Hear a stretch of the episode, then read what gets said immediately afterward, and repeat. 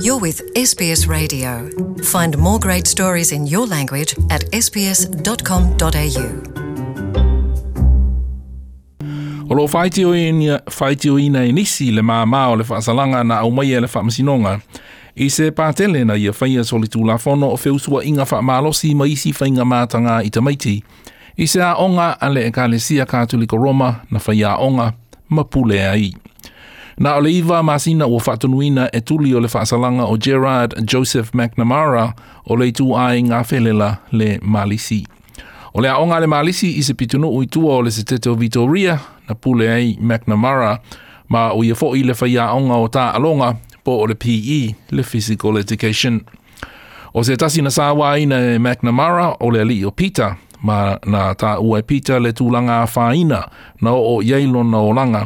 la mafutanga tina, o sa wanga, a Gerard McNamara na whaia i ai i le malisi. He told lies to my parents and eventually caused me to um, end up in boys' homes and, and, and whatever. Um, it destroyed the relationship between my mother and myself. Um, she died recently and we never recovered from it. So, yeah, it's had a huge effect on my life. Na whaalia e pita na i loa e le toa tele o whaia onga maisi tangata le le tāla whea ngai o mea na whaia Gerard McNamara i tamaiti o a onga. Ai maise lava pe ala vea se tamaiti ti se tā anonga. 100% it was well known in the school. Every kid knew if you got taken into that room, what had happened in there and you got mocked for it.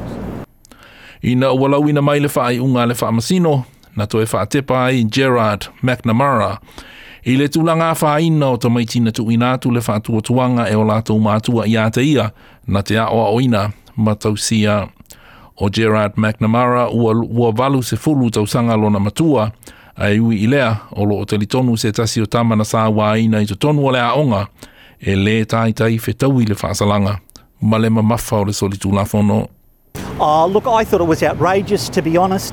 Uh, this is the fourth time this sick monster has been criminally charged, uh, and uh, that sum total of his four separate criminal offences is nine months jail time. I mean, you get that for a fender bender. That is just ridiculous. Um, we would have liked to have seen him get a bit more, um, but nine months at 80 years old, he's going to do it pretty rough.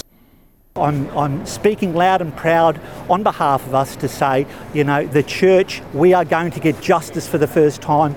You've been monsters to us over the last 30 years. Hear more stories in your language by visiting sbs.com.au.